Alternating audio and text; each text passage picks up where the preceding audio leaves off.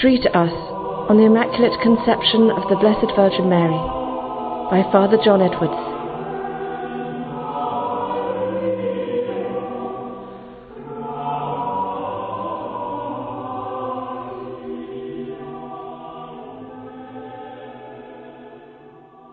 Now, God created the world, so what's gone wrong?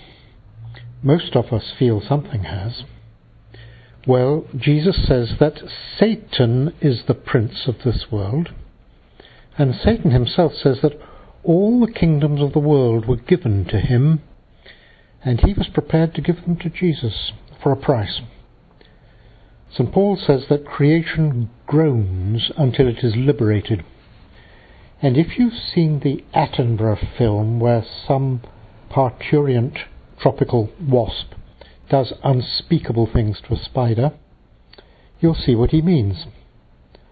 Not that most of us are all that keen on spiders either. It seems that there was a window of opportunity to put it right when the human race appeared, but we botched it. We lapsed back, perhaps, into the prince's realm. The result of that in us is original sin. As Chesterton said, this is the one dogma you don't need to argue about. You just have to look inside yourself. Success came when God Himself became man and dethroned the prince of this world. But God man could not have been contaminated, and so his mother had to be preserved.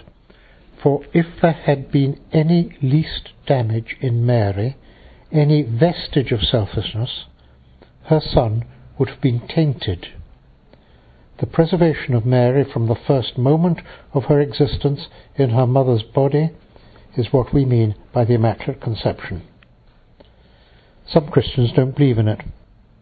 Often they're the same ones who don't believe in original sin either. But of course, if there's no original sin, we are all conceived immaculately. It took a long time for the Church to work out how the Immaculate Conception could have happened. After all, Our Lady was redeemed like all of us. But how could Jesus have redeemed her before, as man, he existed? Heaven took a hand in nudging the Church towards the right conclusion, especially when it was given the miraculous medal in 1831. O Mary, conceived without sin, pray for us who have recourse to thee. At last, in 1854, the Church was clear enough in its mind to define the doctrine and to say that, rightly understood, you could work it out from Scripture. And then heaven intervened again. At Lourdes in 1858, Our Lady said, I am the Immaculate Conception. To the credit, one must say, of the Jesuits, who with the Franciscans always backed the doctrine, this church was called by that title even before the definition. Let's honour Our Lady and praise her beauty and thank God that we welcome the doctrine of the Immaculate Conception and its consequence, the redemption, and accept the fact of original sin, and are grateful that the Church, which teaches us the truth with Christ's authority, clarifies what is obscure in Scripture.